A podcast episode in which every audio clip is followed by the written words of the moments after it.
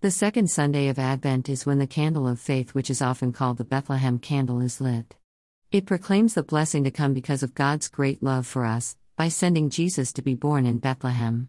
This week's readings we will focus on Zechariah's reaction to the angel's message, Elizabeth's belief that she will have a child in her old age, the angel's appearance to Mary, Mary's response to the angel's message, and Mary's encounter with Elizabeth and her unborn child.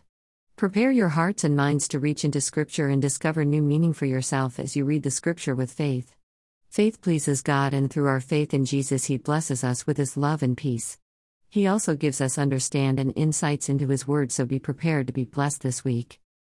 On this second Sunday of Advent, let your heart and mind dwell on the words of Psalm 31 19 23.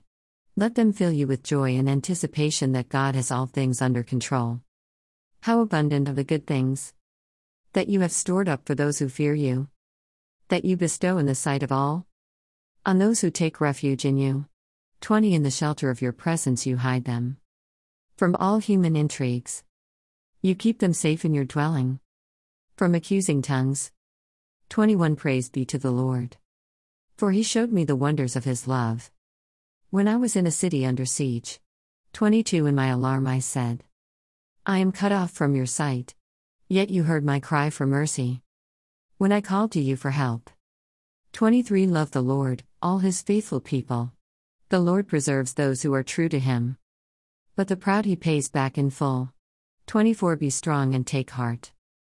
All you who hope in the Lord. Blessings as you enjoy the season and may God strengthen your walk of faith. Linda.